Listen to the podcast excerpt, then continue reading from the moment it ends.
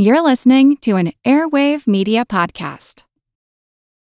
This episode is brought to you by Reese's Peanut Butter Cups. In breaking news, leading scientists worldwide are conducting experiments to determine if Reese's Peanut Butter Cups are the perfect combination of peanut butter and chocolate. However, it appears the study was inconclusive, as the scientists couldn't help but eat all the Reese's. Because when you want something sweet, you can't do better than Reese's. Find Reese's now at a store near you. Ohio, ready for some quick mental health facts? Let's go. Nearly 2 million Ohioans live with a mental health condition. In the U.S., more than 50% of people will be diagnosed with a mental illness in their lifetime. Depression is a leading cause of disability worldwide. So, why are some of us still stigmatizing people living with a mental health condition when we know all of this? Let's listen to the facts and beat the stigma. Ohio, challenge what you know about mental health at beatthestigma.org.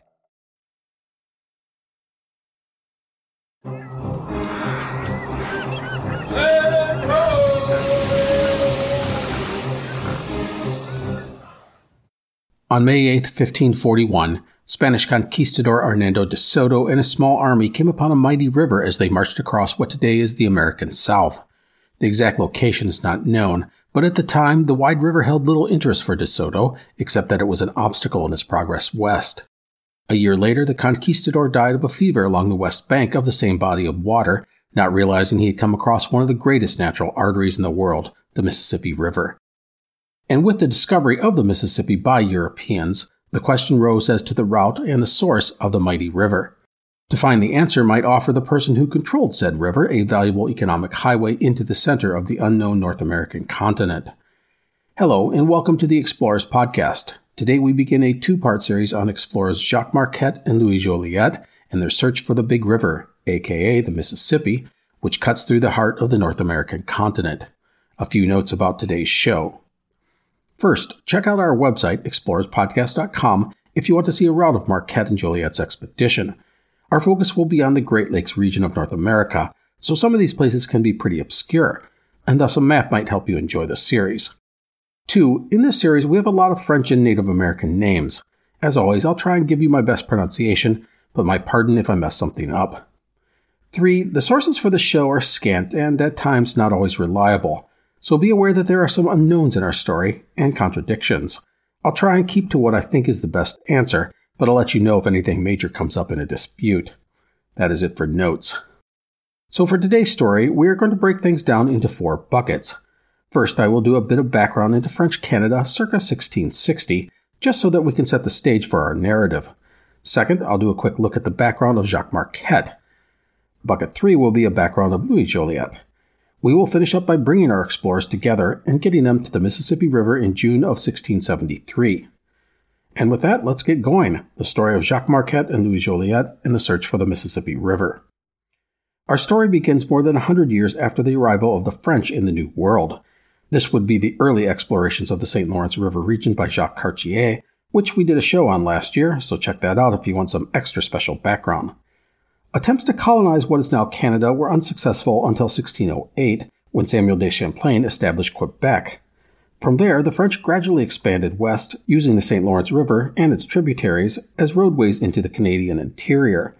The primary attraction of New France, as it was called, was the fur trade, and most specifically, beaver pelts. Hats made from felted beaver fur were all the rage in Europe from about 1550 and into the 1800s. The reason for this is that beaver fur is soft yet resilient and can easily be combed into a variety of hat shapes. In the early days of the fur trade, Native Americans brought their furs to French settlements and traded the pelts for European goods, especially metal items such as knives, hatchets, pots, and pans, plus firearms. But soon entrepreneurs began to go into the Canadian wild to make deals with the native people. These men were often called coureurs de bois, the runners of the woods. These were rough frontiersmen who lived amongst the native peoples. They often served as scouts and guides and interpreters. With the mention of the coureurs de bois, I want to alert you to another of our podcasts, which is about Etienne Brule, one of the earliest and most celebrated runners of the woods. I recommend listening to his story. It's just a single episode if you want to learn some more about the exploration of this region in the early 1600s. Anyhow, French frontiersmen gradually pushed west, mapping the famed Great Lakes. In 1634, trader Jean Nicolet canoed down Lake Michigan and landed at what is modern day Green Bay. The locals told Nicolet of the big river that lay to the west. Nicolet would follow the Fox River south and portage over to the Wisconsin River. He then rode down the Wisconsin until it widened before turning around. He was sure a great body of water was at the end of the Wisconsin River. French officials were excited about Nicolet's journey because they had visions of finding a trade route through North America and to the Pacific Ocean. If they could do that, they had a route to the riches of the Far East. An alternative to that scenario was that the big river went south. Many speculated that the river found by Hernando de Soto back in 1541 was the outlet to this big river spoken about by the native peoples, which they, in some form, called the Mississippi. However, the attempt by French traders to expand and learn more was thwarted by a contentious relationship with the native peoples, particularly the Iroquois, often called the Five Nations by the French. These people lived to the south of the St. Lawrence River, but often warred with their neighbors to the north, the Algonquins, and in time that meant the French. The French tried to make a peace with the Five Nations, but it was elusive. An element that I want to introduce into our story at this time are the Jesuit priests that came to Canada to evangelize the native peoples. The Jesuits were a group of men dedicated to teaching the word of Christ. To them, a person had to become a Catholic in order to save one's soul. This meant that going into the lands of unbelievers was critical to their mission. Jesuits were active all over the world and often endured difficult conditions, even death. This was no different in Canada. The Black Robes, as they were called by the native peoples, went out and preached the word of God, and they had their successes, but also their failures. The Iroquois were hostile toward the French, and by extension, their priests. The Jesuit order had a strong educational and intellectual bent, and thus many of the priests learned the languages of the native peoples, and that would help them earn the respect of many tribes. But when the Iroquois grew hostile, nothing the Black Robes did could protect them. At least eight of the priests were killed in these early years of New France, including one man who was tortured and had his head cut off. This was 1647. Now, despite the best efforts of the Jesuits, the French presence in Canada was weak.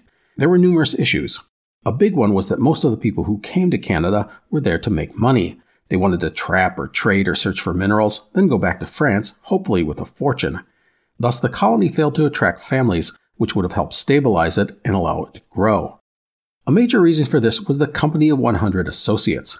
This was a French trading and colonization organization chartered in 1627. The company had a monopoly on trade and the colony's policies and funds. The company was responsible for not just trade, but for promoting colonization in New France. But the company focused on the thing most companies focus on trade. They made their money and sent some back to the king, but the rest of the equation, such as bringing in and keeping colonists, was lacking. Investment was needed in the colony's infrastructure. New France needed soldiers to protect the colonists. It needed buildings and fortifications. It needed crops to be planted and harvested. And the colony needed to diversify its output. By relying strictly on furs, it risked the highs and lows of the market. Again, for that, Canada needed colonists and administrators focused on the long term good of the colony. But none of that was happening, and by the 1660s, New France was on the brink of collapse. But things were about to change. The French government dissolved the Company of 100 Associates in 1663 and brought in new administrators and officials to revitalize the colony. The 1660s also marks the arrival of the Filles du Roi, which translates as the King's Daughters. This was 800 young women specifically recruited to help populate the new colony. And this would work, and within a few years, New France was on the rebound. So that sort of gets us up to the mid 1660s, and now I want to talk about our two explorers, Marquette and Joliet. I'll start with Marquette. Jacques Marquette was born in the city of Laon in northern France in 1637. He had two sisters and three brothers. He was the eldest son. His parents were Nicolas Marquette and Rose de la Salle. The family was an old one with a reputation for civic and military service. Nicolas Marquette was a successful lawyer. Young Jacques was sent to the local Jesuit school at the age of nine. Now, this was not necessarily because the intent was for the boy to become a priest. The Jesuits had set up schools all over the world, and to attend one was a prestigious thing. The quality of the education was outstanding, students learning history, math, geography, Latin, and the classics, not to mention religious studies. If you wanted a good education, going to a Jesuit school was a great choice. As a student, Marquette developed a reputation as an earnest, smart young man. He showed an interest in the priesthood, in particular missionary work. Due to that interest, Jacques would go to the Jesuit school in Nancy at the age of 17. By 19, he had enrolled in the priesthood. His superiors noted his good judgment, prudence, and excellent health. He was viewed as a strong prospect for foreign mission work. Marquette spent his young adulthood teaching in France as well as continuing his religious studies. Jump to 1666, and we find New France's fortunes, as we talked about, on the upturn. But that also meant that the colony was in desperate need of men of the cloth. The population was rising, and with every step west, the need to send missionaries into the ranks of the native peoples grew. Marquette was thus selected for mission work in Canada, and he was thrilled to be off on a new adventure. On March 7, 1666, Marquette went through a ceremony elevating him to the status as a full Jesuit priest. He departed for Canada in August. It was a six week voyage to Quebec, and Marquette got his first experience dealing with scurvy. In addition to his work as a priest, he helped nurse those who got sick. Marquette arrived in Quebec, which was the colony's capital. About 180 miles west, up the St. Lawrence River, was Montreal, the furthest west settlement. In between was Trois Rivières. All of these towns were rough frontier settlements. Montreal had a population of around 600. If you had wandered through one of these at this time, you would have seen fur trappers, traders, merchants, laborers, and even native Indians bustling about. Marquette would have come into a region that was, for the first time in many years, mostly safe. A major job for the young priest was to evangelize the natives. Around the French towns, the native people were mostly settled. From them, Marquette began to learn their languages. And he proved to be very good at it, eventually learning six different native dialects. These were predominantly Algonquin. This included dialects for the Cree, Ojibwe, Menominee, and Potawatomi. But there were other languages as well, including some Iroquoian, primarily due to dealing with the Huron who lived north of Lake Ontario. Anyhow, Marquette proved to be an energetic, inquisitive, and dutiful priest and once he began mastering the languages of the native people and getting a better understanding of their cultures and customs, it was soon time for him to move out of the towns and into the wilds of Canada. In August of 1668, Marquette headed west toward the Great Lakes with four guides and two canoes, plus some Ottawa Indians. The Jesuits had recently established a mission in the area of Sault Ste. Marie, and that was Marquette's destination. It was a 1,500 mile journey. By the way, I want to point out that Sault Ste. Marie is an odd spelling. It actually looks like Sault Ste. Marie, S A U L T, but it is pronounced Sault Ste. Marie. Just wanted to let you know that. The route Marquette took was to Montreal and then north up the Ottawa River. After that, it was west along a twisting route to Lake Huron. In the northeast corner of Lake Huron, you follow St. Mary's River, which connects Huron and Superior. This is where Sault Ste. Marie is located, making it a regional trading hub. As a note, if you go south about 70 miles or 115 kilometers, you'll reach the Mackinac Strait, which connects Lake Huron and Lake Michigan. The convergence of these three Great Lakes makes the region very active and an important juncture for trade.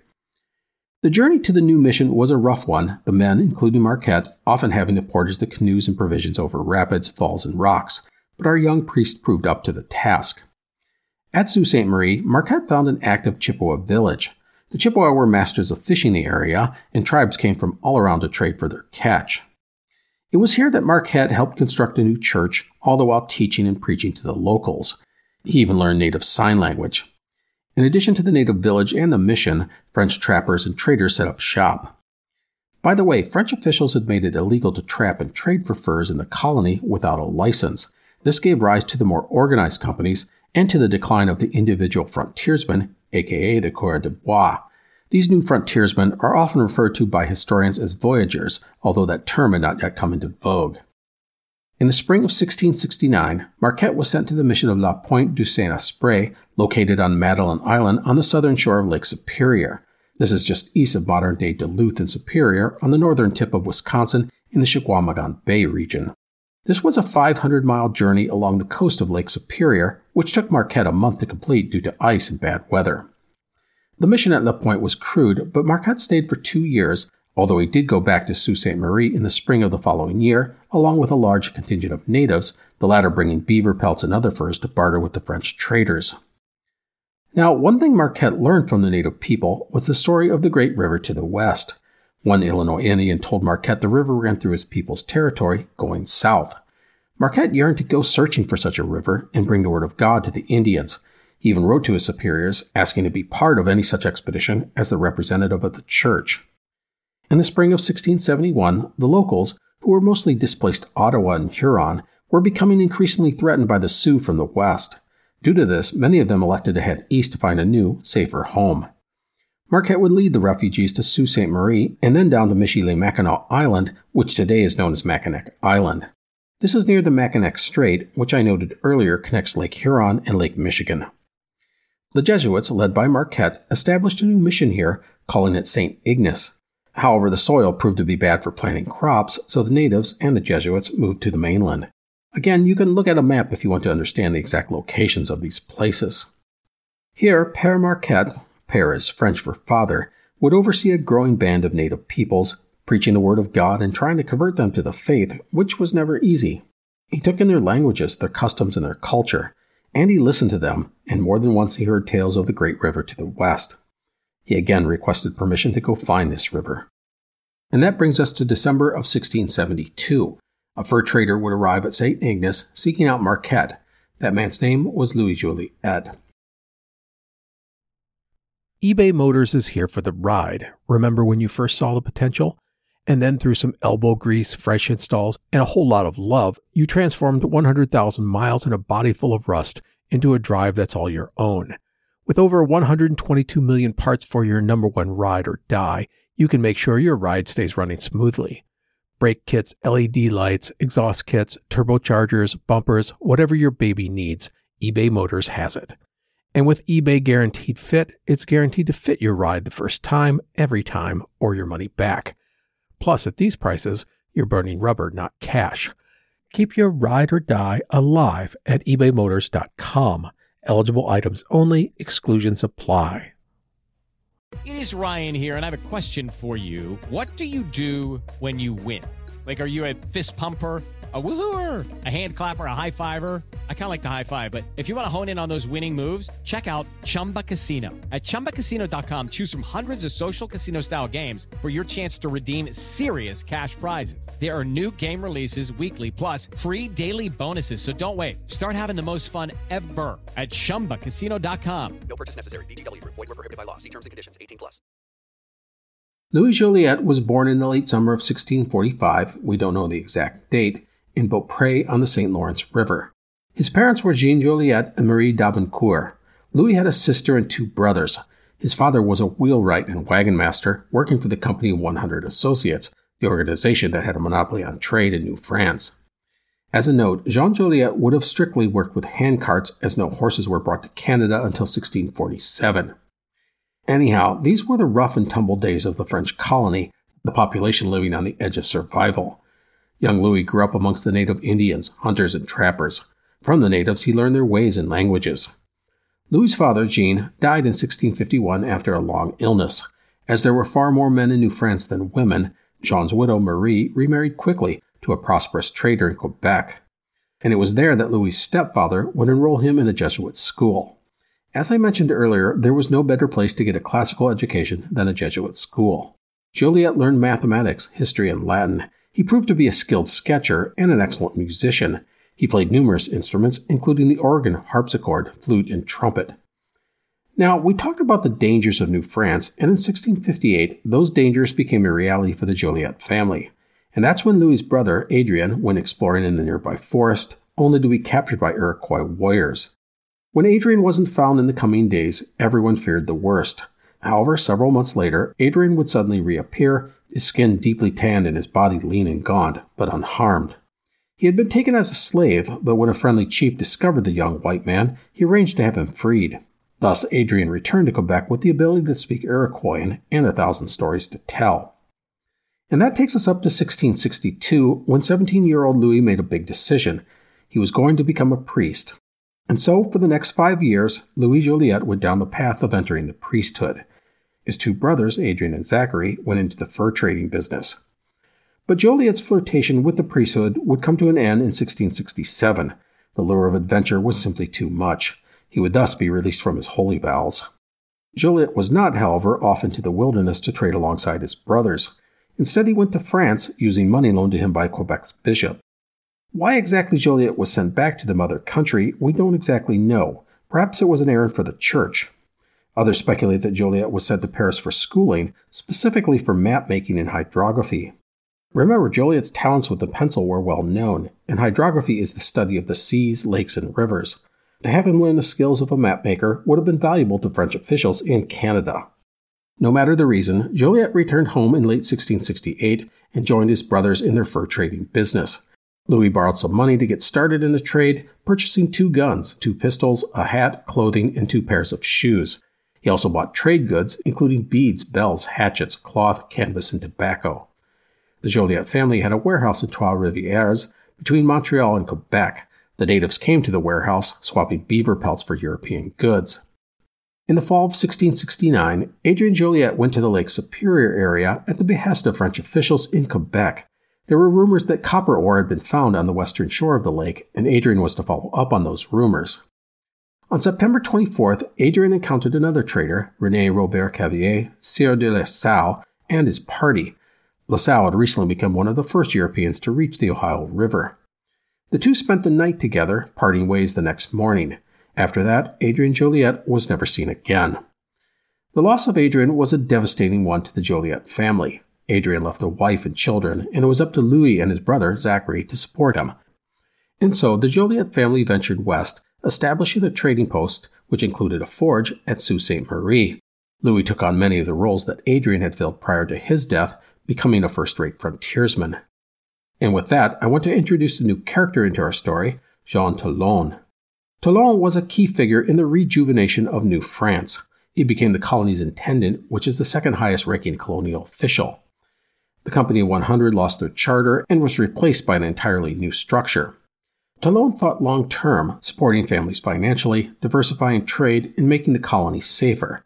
To this end, the king sent a regiment of regular soldiers, and Talon began a campaign against the Iroquois. The French initiative against the Iroquois was led by the Marquis Alexandre de Prouville de Tracy, I think I butchered that really badly, whose army numbered around 1,200. It consisted of French regulars, militia, and Indian allies. Tracy led his force to the south, burning villages and crops as he went. Tracy eventually brought the Iroquois to heel without any major battles, as they were reduced to starvation. He repeated these tactics against the Mohawk Nation, and within a year a peace treaty was struck. This greatly reduced the threat to New France and opened up the West for more exploration. In his biography of Marquette, titled Jacques Marquette, author Joseph Donnelly had this to say about the colony's intendant quote, Jean Talon was an exceptionally capable administrator with the surprising ability to grasp the problems of the colony and offer practical solutions. To demonstrate the success of this new initiative, in 1665 there were 3,200 settlers in Canada. Three years later, it was 6,200, almost doubling, and that didn't include the soldiers. And so, with things looking up, Jean Talon cast his gaze toward bigger things. He wanted to unlock the riches of the West. The French still dreamed of finding a passage to the Pacific and a route to Asia. Talon imagined Canada becoming a financial and political heavyweight. On October 10th of 1670, he wrote to the king saying, quote, Since my arrival, I have sent resolute men to explore farther than have ever been done in Canada, some to the west and northwest, others to the southwest and south. End quote. And to that end, he turned to Louis Joliet with a new goal to find the big river that lay to the west. The top Jesuit priest in Quebec, Father Claude Dablon, had recommended Joliet for the job. Dablon also recommended that a Jesuit priest be part of the expedition. After hearing the proposal, Louis Joliet was on board. He would finance the entire expedition, roughly 3,000 livres, in exchange for exclusive trading rights to these newly discovered territories. The 27 year old Joliet was an outstanding selection. He was young, healthy, and respected. He had good common sense, and his map making skills were considered exceptional. Plus, he knew the lands and the people and their languages. And finally, it was a chance for him to make money and find glory and excitement. For Jean Talon, the expedition was a strong move to solidify French control of the region. And so Louis Joliet began to prepare for his new venture.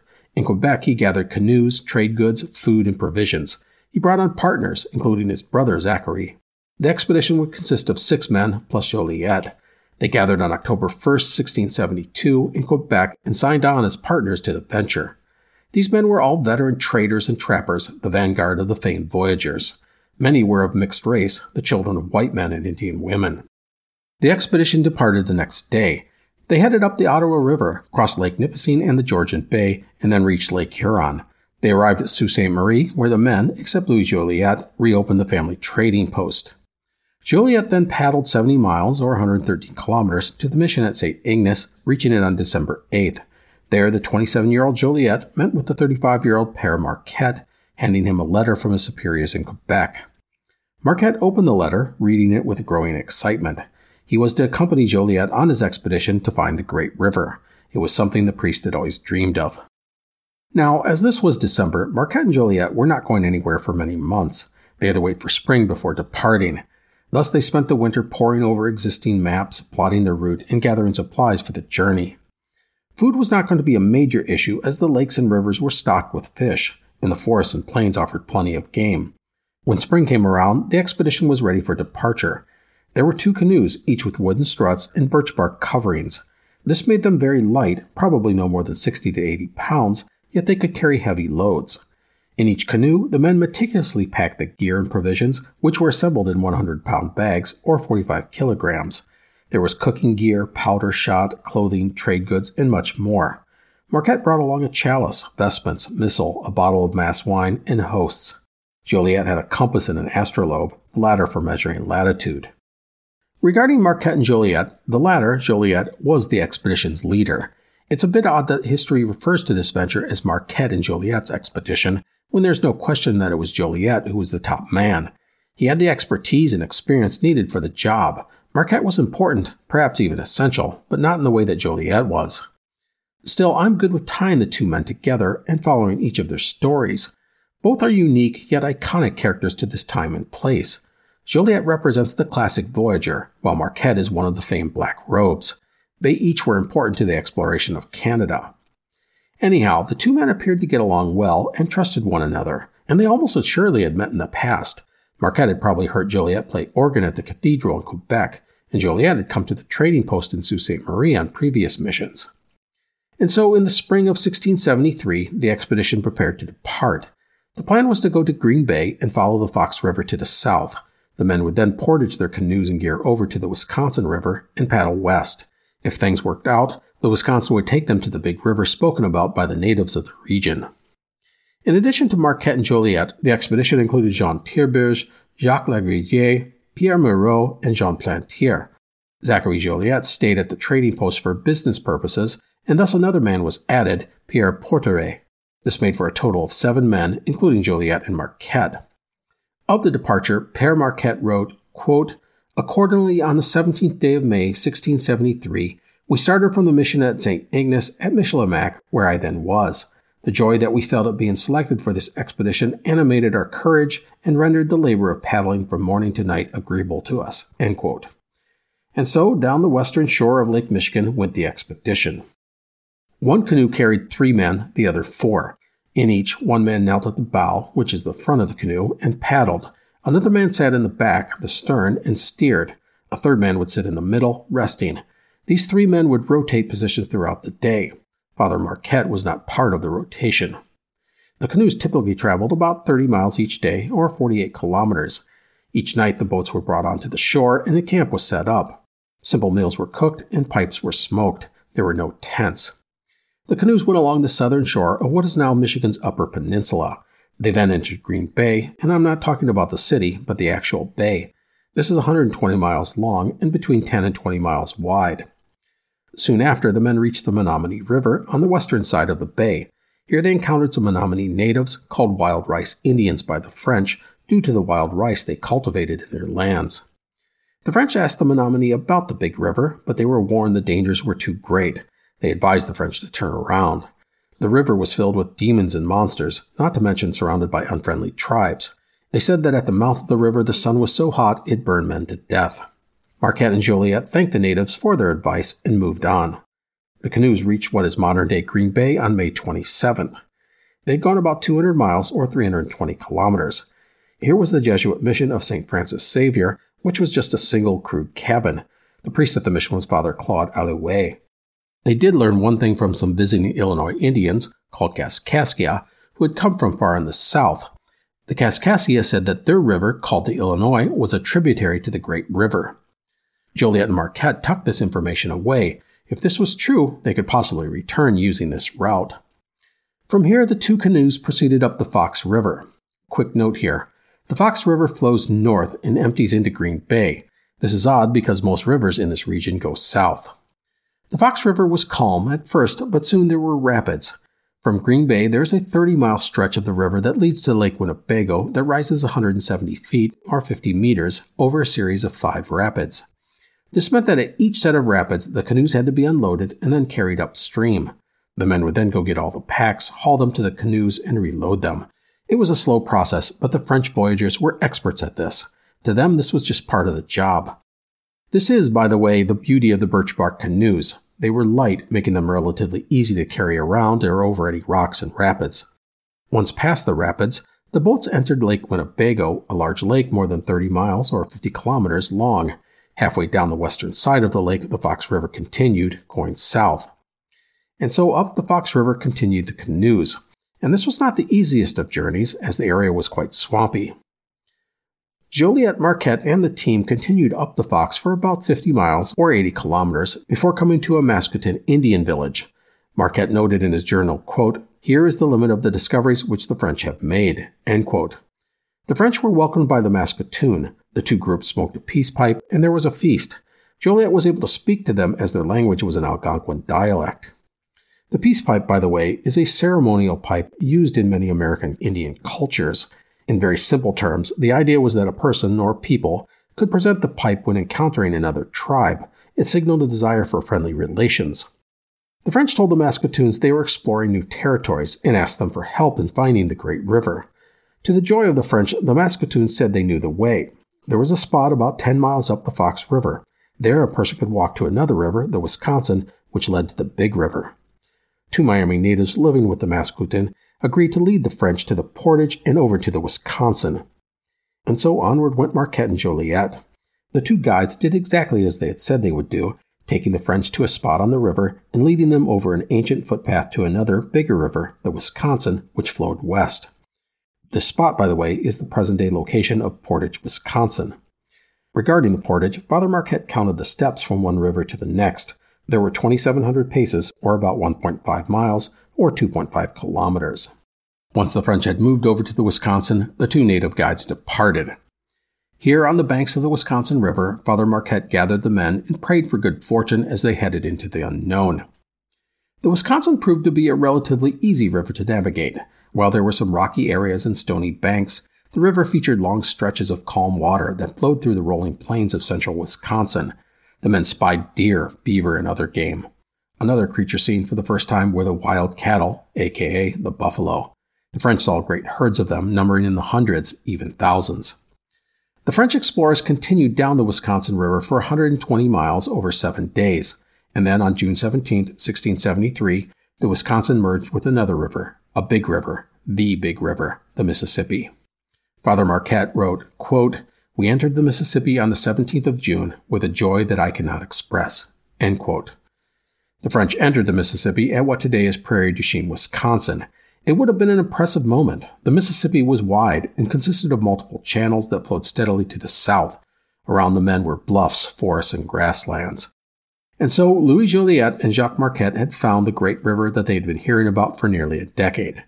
Up and down the river, the native people, no matter the tribe, called it the same thing, the Mississippi. And here, my friends, is where we will leave things for today. Our French explorers had reached their goal, but now they had to find out where the mighty river went and then get home. Next time, we will conclude our series on Jacques Marquette and Louis Joliet and the exploration of the Mississippi River. I want to finish today by acknowledging an important person to this podcast, and that is Ross, who one year ago today joined the show as an editor. If you noticed, last year we produced three episodes a month on average, up from two the previous year. And the reason for that is what Ross does. And he's not just a tech guy. Ross loves history, and even before coming on board, he was a fan of the show. He helps out with a lot of stuff, including proofing, fact checking, and pronunciations. And he writes the occasional script. So special thanks to Ross, who helps make the show possible. Anyhow, that is it for today. Thank you so much for listening. I will see you next time. The Explorers podcast is part of the Airwave Media Network. Go to airwavemedia.com to find other great shows such as Your Brain on Facts and Who Did What Now.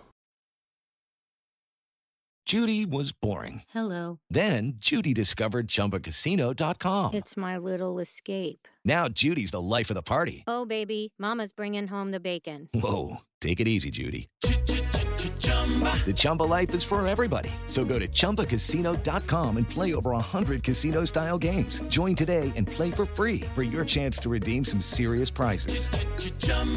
ChumbaCasino.com. No purchase necessary. Void where prohibited by law. 18 plus terms and conditions apply. See website for details. Hello, my name is Matt, host of the Pirate History Podcast.